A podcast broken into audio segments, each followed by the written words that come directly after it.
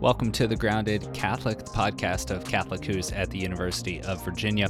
I am Father Joseph Anthony Kress, and today we talk about failure. Corinne and I have an opportunity to kind of take a pause during this Lenten season, talk about how we're doing on our Lenten practices, but also address the struggles with failure in the Christian life.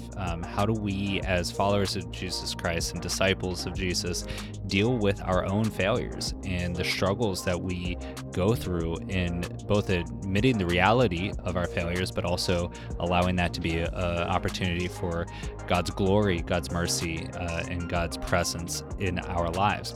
So we hope you kind of enjoy this discussion, but also see it as a way to grow closer to God, even in the midst of our own failures.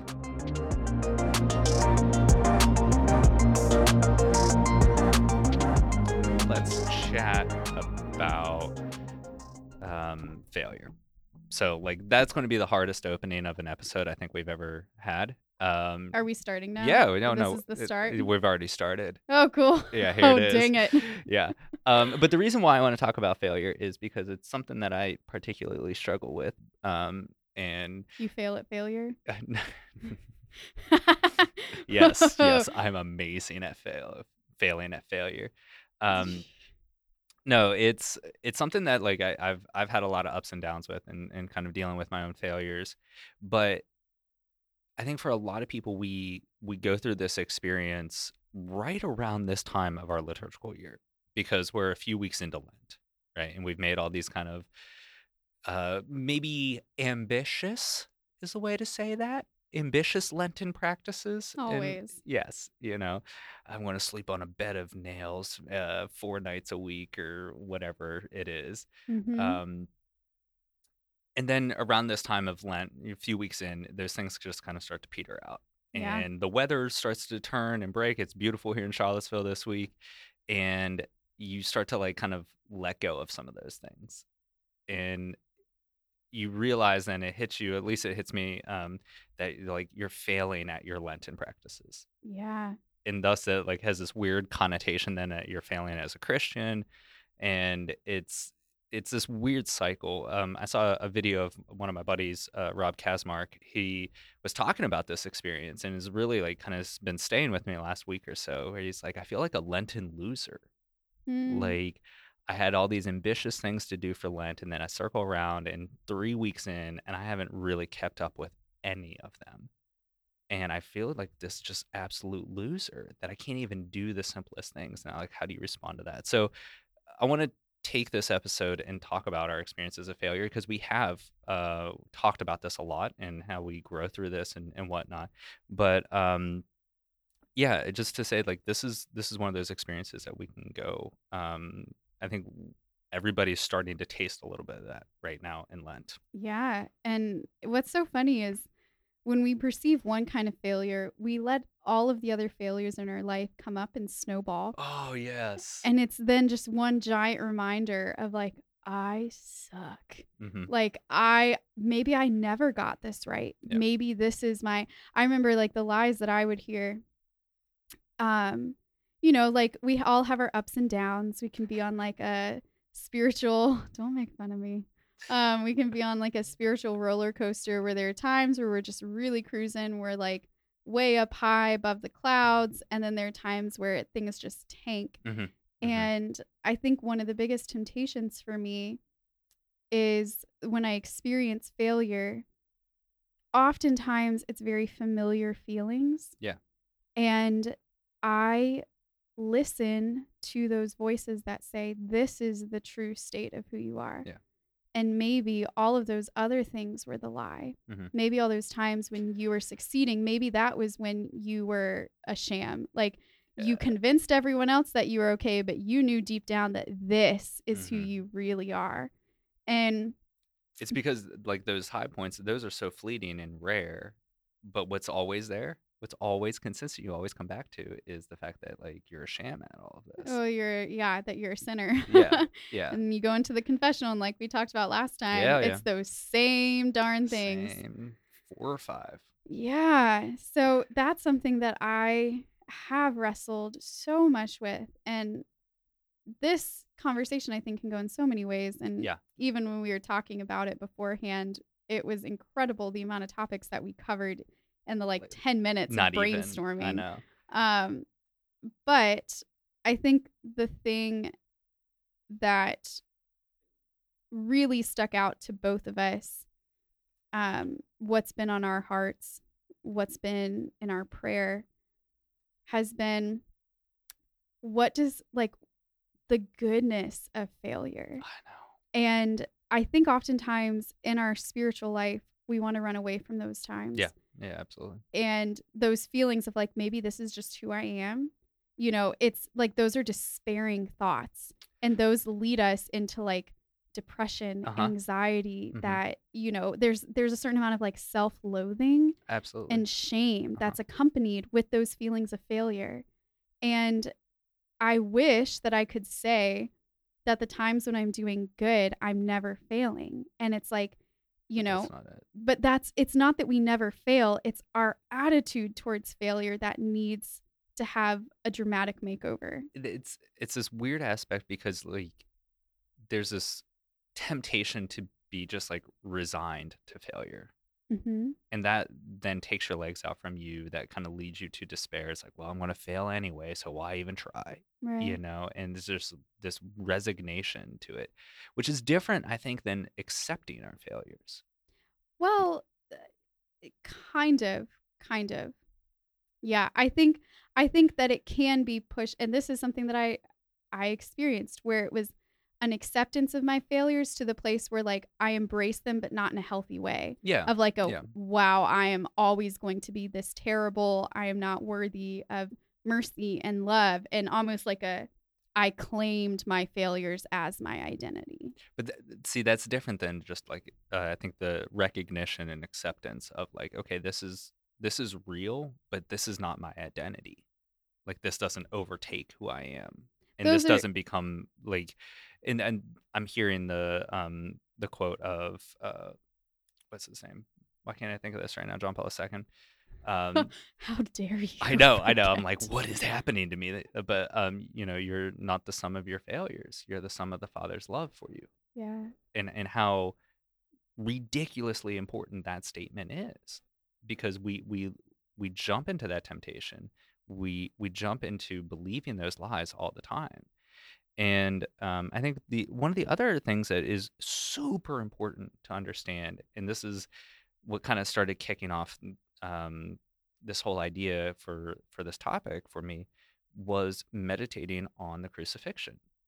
As we get closer and closer to Holy Week in preparation for Good Friday and the Paschal Mysteries, but meditating on the crucifixion, the Lord was an abject failure. And that's this is the paradox of the Christian life, is that these things that are constantly in from, on paper and from every other way you should look at it, should be considered failure. Mm-hmm. And yet they're the source of our redemption.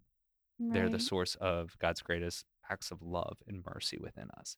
And so that dynamic of struggling with,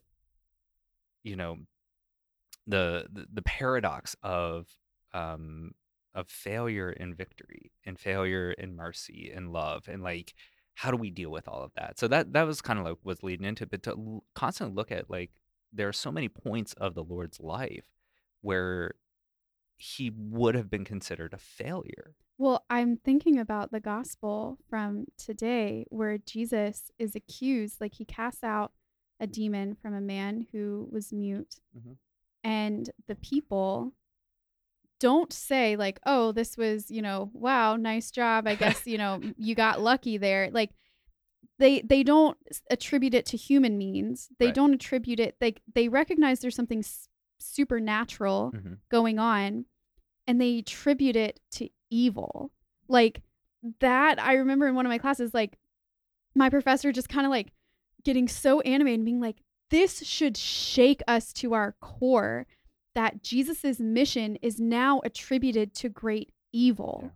Yeah. And in that respect, Jesus coming and doing all these great things, it's well, Lord, couldn't you have done something to where the people knew that it was coming from God, that it was coming from, that you were good? Like, you can't even convince your own people that you're good, not even that you're neutral. Yeah. You're convincing them that you're evil. And like, that really should disturb us. It's true. And, you know, like, it's, you know, the people that Jesus came to redeem and save, you're thinking like, well, you're God. Shouldn't you know how to like do it the right way to where people receive it the right way? Yeah. You know, like, shouldn't you win everyone to yourself? Like, that's success. Can't you just like snap your fingers and everybody like, oh yeah, I get it now. Right. You're God. Let's follow. What do you want us to do? Yeah. We'll do whatever you want. Like, yeah. We'll do whatever you tell you. Like, thank you so much for bringing clarity. You're the long awaited for. We've waited for generations. We've heard the stories of our fathers. Here you are. Let's go. Yeah. And they're like, you're a devil. Yeah. You're evil. You're evil. Yeah. So then, like, it makes sense why they would persecute this man if they think that he is using the power of the devil to do these great things. And this reminds me too. So I've been wrestling with this for years. This is something that keeps coming back every Lent, that Jesus, when he carried his cross, he fell. Yeah.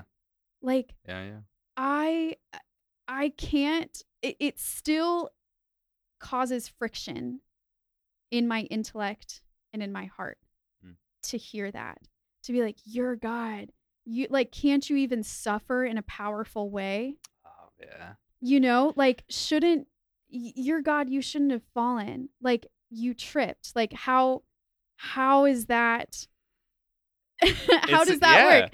And the thing is, like, the fact that Jesus was human, there's something about our humanity that invites failure. Like, there's something that is like, we're not God. Yeah. We are not perfect.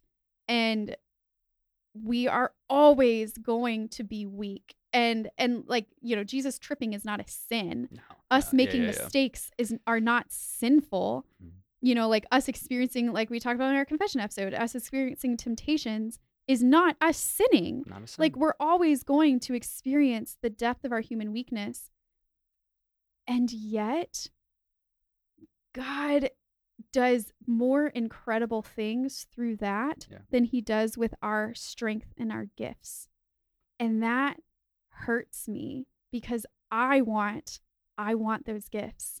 I want to be good and great and have people look to me and be like, either like, that is a talented person, that is a, you know, beautiful person, that is a like holy person. Like, I want people to look at me and be like, wow. You want people to be inspired by you and be like, oh my gosh, I want to change my life because of you. Yes. And those are good things to want. And that happens. We are inspired by each other. Like, this is the beauty of human relationships, is that we assist and help each other. And the Lord in his wisdom invites us to participate in the redemption of each other. Right. You know, which is like, blows my mind, mind-boggling. But there is that like weird little kind of tinge of pride in there. Oh, it's so full of pride. I don't want to admit it. If it wasn't. But like, this gets back to the garden, right? Why did Eve reach out and take the fruit? She wanted to be like God. Yeah. Oh, she didn't. And that was the lie. That was already like God. Boom. That's like, okay. This, I think I've told this story on one of our podcasts of my time in adoration. And I was having a really hard time staying awake. I had done like a really super late night holy hour. Oh, late night holy hour. Right. What? No, that... Oh my God. Okay, Father, drink your coffee. But it was, you know, like the last 5 or 10 minutes, and I was like, I just got to stay awake. Like, give me something. I'm super bored. You hate to admit that you're bored in holy hours, but it happens. Yeah. More often than you care to admit. But I was looking around. I didn't have any books with me because I'm like, I'm that great. I don't need something to read. Well, I'm looking around and I noticed a piece of dried grass on the floor. Have I told this on the podcast? I don't remember. Well, I look at it and I just felt this like very quiet, like little, just like, think on that. And so I'm like, okay, it's dry, it's grass, it's dead. Yeah. And like, you know, the little pyromaniac in me is like, I bet I could catch that on fire immediately. And that, like, I remember, you know, when I'm thinking about it being dry, I felt this, like, again, tiny little whisper, like something that I probably could have easily written off. But it was like, when I thought, oh, it's super dry, I just felt this little, like, this is good. And I got so pissed because it immediately reminded me of how I was feeling in prayer, which was dry. Mm-hmm. And like that word, you know, like when you're an English major, you're great at like, just, you know, overanalyzing, tearing things apart, like words mean all these different things. So I'm like, oh, dryness. Okay, well, that must apply to me. But I remember being so upset and being like, no, it's not good. My dryness, my weakness, my failure is not good. Mm-hmm. And so I, you know, tried to push that away, and I'm thinking about all these other things. And then that thought, like, this could catch fire. Like, I could set this on fire super easily. And then again, this tiny little prompting that again affirmed, this is good. And it was immediately like, it was one of the, you know, like the connections finally came together. And it was like, wait a second. Here I am begging the Lord for consolations. I'm begging him to send his water, like to water my soul. Like I feel like a parched desert and I deserve water. I deserve to be filled up. I deserve to receive like the good things, like the consolations, the inspirations to do great things. And here I am, like, I can't even stay awake. Yeah. I'm bored. I don't want to be here. And then the Lord so quickly showed me, like, Corinne, if you were filled up with all these things, like, you would be so full of yourself. And you still kind of are. Still kind of are, let's face it. But, like, I need to dry you out so that you can be set on fire with love, with my love. And, like, that is something I still have to go to because, man, I want those good things. Like, I still want those consolations, those inspirations, those, like, moments of, like, I am being, you know, like, I am being made holy and all. You know, like, I want confirmation that, like, good things are happening in my soul. Yeah. And the Lord is like, you can't cling to those. Like, let me dry you out so that you can actually be set on fire. And the Lord's the real pyromaniac. Oh, let's face it. That's so true. The Holy Spirit. Yeah. Mm-hmm. Let's set everything on fire. Light them up. That's. But there is that understanding, like the desire for the consolations aren't bad. No. But I think that we do look for the wrong confirmations that the Lord is working in our life. Yeah. You know, and the failures, we more often than not, we do two things, and I think they're both incorrect. We either, because of our failures, we identify with them. Yes. And we think that they are the totality of who we are. Yeah. And thus, then we undercut any kind of affirmation that we receive, any kind of accolade that we receive, any kind of praise, we undercut immediately. It's like, oh, they just don't know really who I am. Because deep down inside, I'm just a joke. I'm a fraud. I'm a failure. Yeah. You know? And then sometimes we go to the opposite end. And because of the failures, it's, Lord, don't you care about me? Yeah. And now we start to undercut who God is. Because they're like, I've put in the work. I've shown up to my prayers. I've done everything. And yet, like, where are you? Like, I've prayed for this for years. And yet I'm still, you know, suffering. You know, I'm still struggling in these areas. Don't you hear my prayers? Mm-hmm. Obviously, my failure means that this is the lie, right? My failure is bigger than God. Well, it's more powerful than God. Isn't that funny that both of those extremes are still rooted in pride? Yeah. Like our self-condemnation is itself also rooted in pride of like, somehow my sins are too big for God. Yeah. That like, there's something about me that I, you know, I'm too much for God. And oh my gosh, like, man, I do that a lot. But we all do. It really, like, it's, you know, and then we kind of are, in another way, like patting ourselves on the back, like, wow, look how humble I am. Mm-hmm. Look, I recognize, you know, the depth of my depravity. And no, like, you're still being full of it. So I think I told you this story, but there's one of my favorite books that brings me to tears every time. It's really silly, or it's beautiful. It's beautiful, but it sounds really silly. And it's called You Are Special by Max Lucado. Honestly, I think everybody needs to own this book and read it like once a month. Yeah. But give us the postcard version of it. Don't worry. Not as long as you were on the phone earlier this morning, but legit postcard. Well, yeah, no, that was helpful. But so essentially, it's these wooden people, and what they do all day is they give one another gold stars or gray dots, depending on what they like or what they don't like. And so it follows the story of this one wooden man who has received more gray dots than stars and is just really down on himself. And he notices this other woman who has no stickers at all. And he notices that anyone who gives her a star, it bounces off. Anyone who gives her a dot, it falls off. And he asks her secret. And she says, well, every day I go to the wood carver and I spend time with him. You should do that. So he does, and essentially the wood carver is just like, let me tell you who you are. But the thing that got me was the goal, which I would love if I could receive all the gold stars and none of the gray dots. I would love if I received all the affirmation.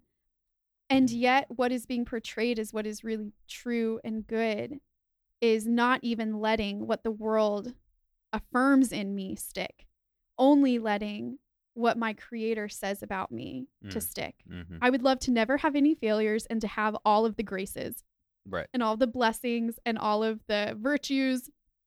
And yet that is not what God desires for me. He just desires for me to go to him and receive who he is, and for him to tell me who I am. Yeah. And like that really, I mean, how many times in the spiritual life do we want to like gather all the graces? We want to collect all the virtues and like do all the things, yeah, and be like, this is what God wants. Collect the virtues like they're Pokemon. You got to catch them all. Like, got to catch them all. But that's not what he wants. Nah. Like the theme for Lent for me, which I was so glad that you brought this up, has been like, Corinne, you are going to learn how weak you are. Mm-hmm. And so happy to play a part in letting you know how weak you are. It's a joy of mine. Yep, you're such a vessel of grace and humility. But honestly, like, I think that is a beautiful thing. If during Lent we fail, yeah, and we realize that we are not as great as we think we are, and it prompts us to then turn to God, mm-hmm, for his grace and help, and like that even if we just sit with him and he tells us who we are and we don't go out and do all these great works, that's okay. Yeah, like, yeah, it really does just come down to, can we throw ourselves into his arms, mm-hmm, even when we have nothing, and just accept all that he is? And we don't go to him so that he can just build us up. Right. I think that, I mean, this is getting to the point where we have to start talking about, like, how do we respond to the failures? Mm. Right? Because, I mean, we're like understanding, okay, we need to actually not attach ourselves to them, not allow the pride to then destroy our understanding of who we are and destroy our understanding of who God is. Sure. You know, and to go to him and actually like cling to his voice, you know, and that's the amazing thing though, is sometimes he chooses to speak through the vocal cords of those around us. Yeah. And that's a whole nother mystery, right? And we know that though, like you can hear that voice at times.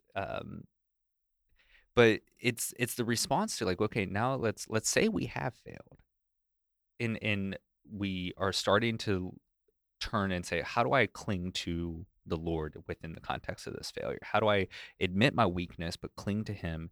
I think one of the first things that we should, because I see there's a few different types of ways to respond, especially like when we get back to the beginning when we're talking about Lenten promises or penances or whatever it may be. There's this temptation to realize like, oh, I've quote unquote fallen off the wagon, and now I need to double down and do it harder to make up for lost time. Right? And that's not how we do this. Like, I think our response is to take that in just next step. Part of admitting the failure, part of understanding our weakness in great humility is to admit where I'm standing right now. Not where I once was, maybe like when things were, running on all cylinders and everything was great. No. And maybe not where I want to be. It's good to say like, okay, I have goals and I want to grow. But at a certain point, you have to admit where you are and say, what's my next step? How can I take that next step closer to Jesus? How do I hear His voice and follow Him? How do I take up my cross and start with one step after I have fallen, just like He did?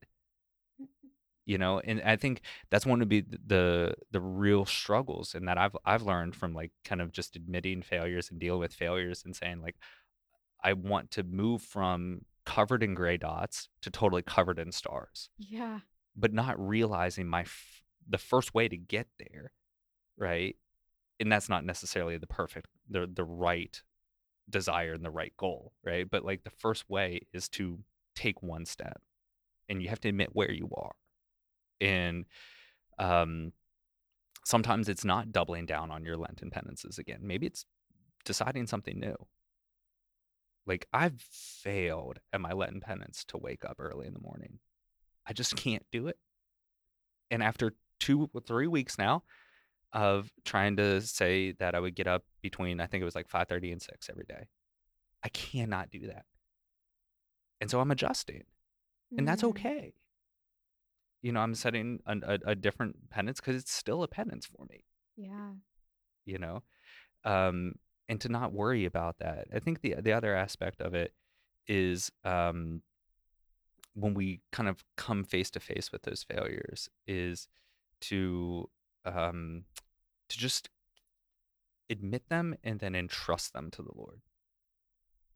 Because there is this tendency that I want to be possessive of my failures. I only want to give God the gold stars back. Yeah.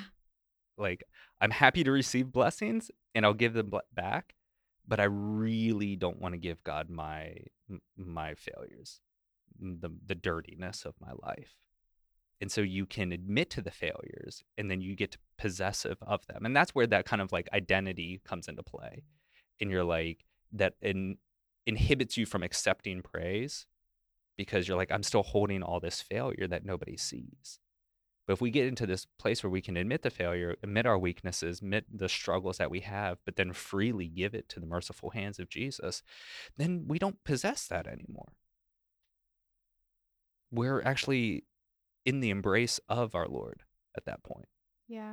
And what's better than that? So true.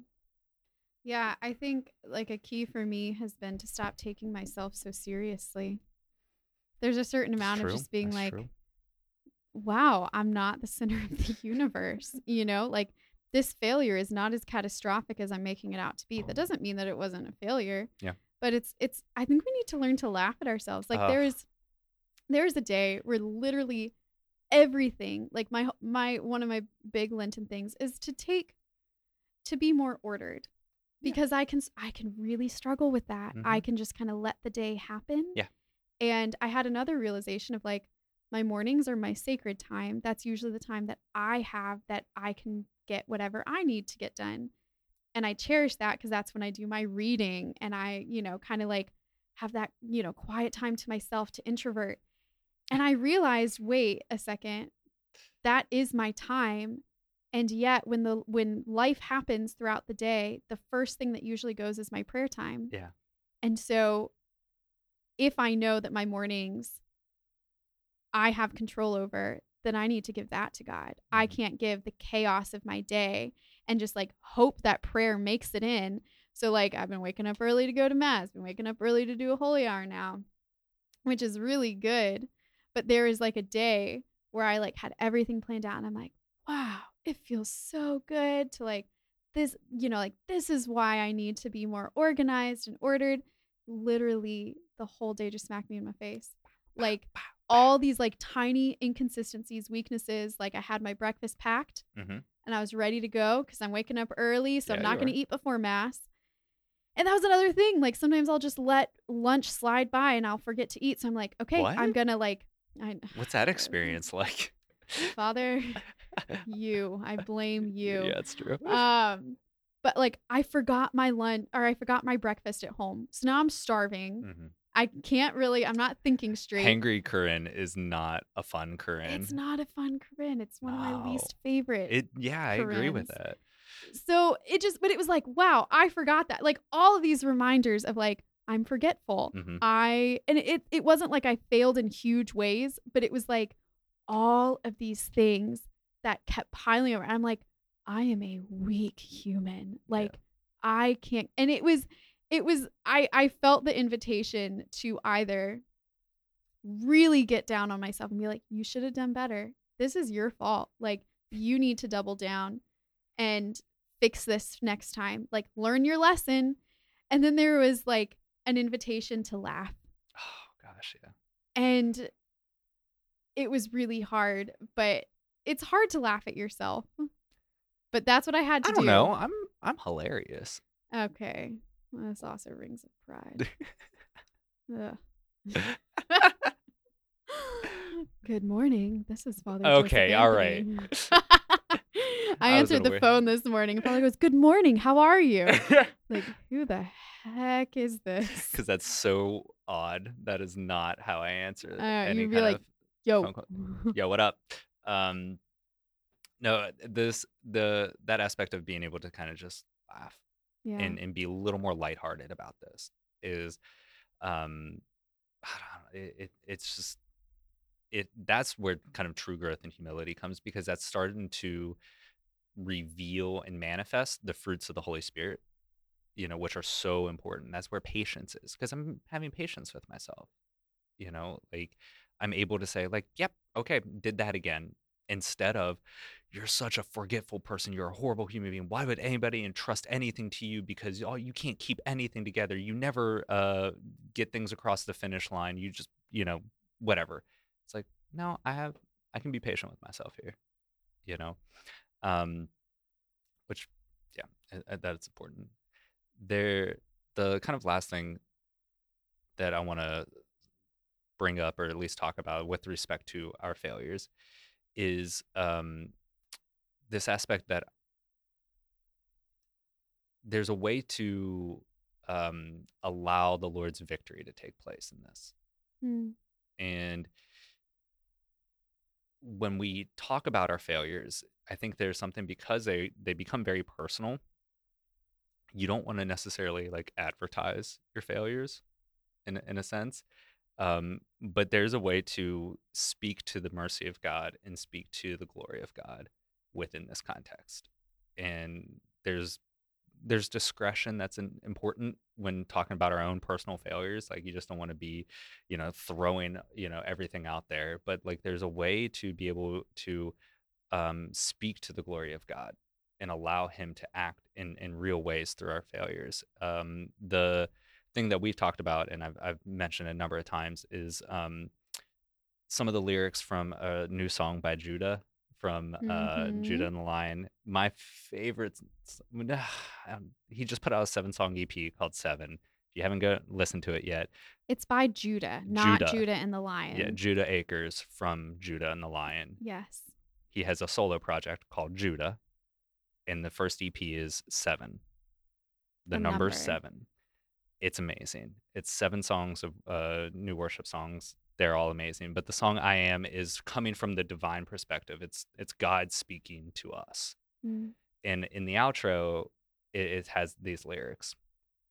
And I kind of think it speaks to this, like, struggling with failure and how the Lord sees our failure.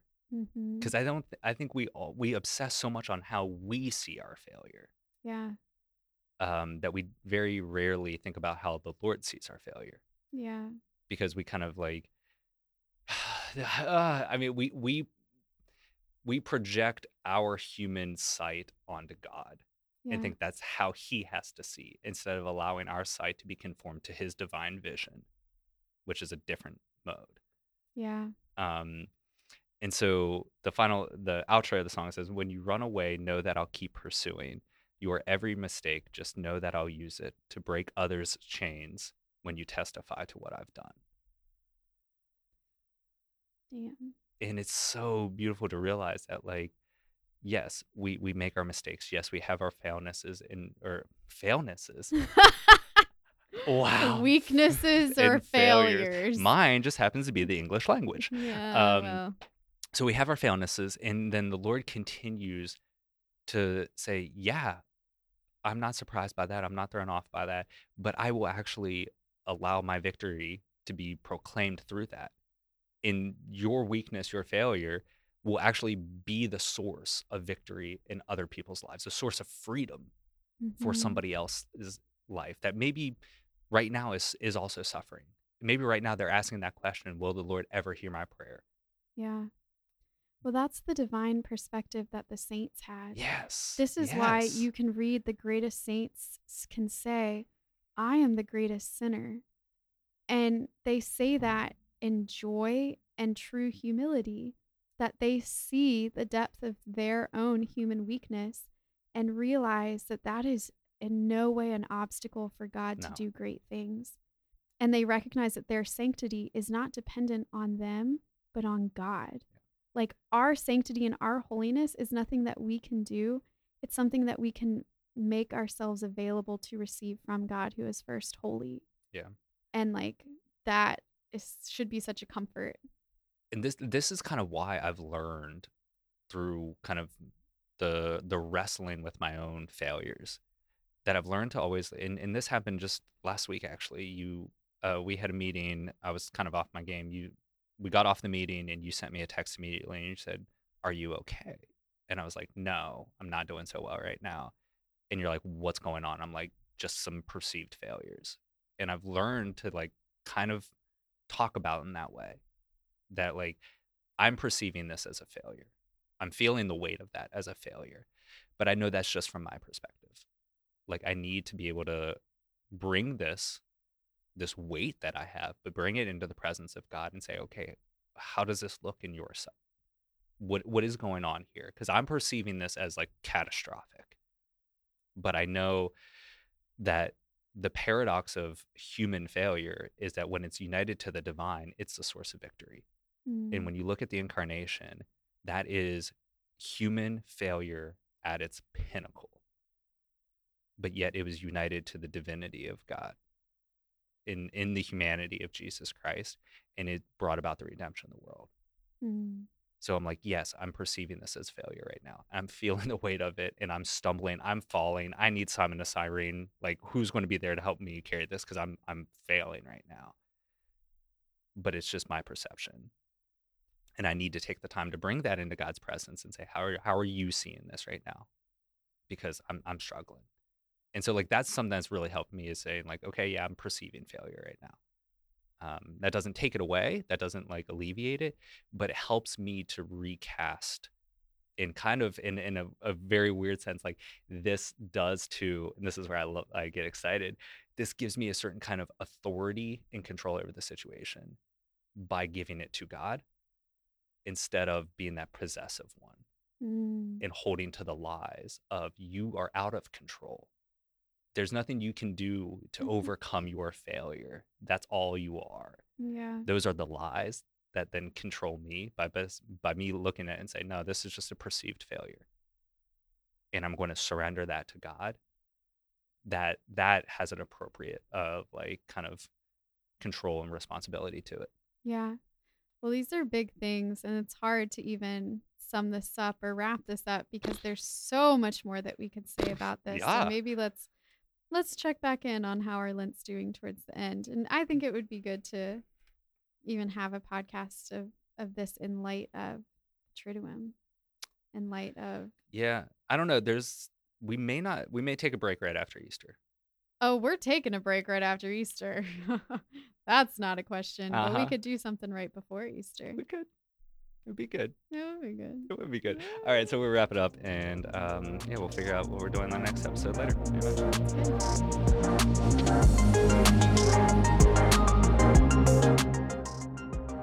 Thank you for joining us and listening to this episode of The Grounded Catholic.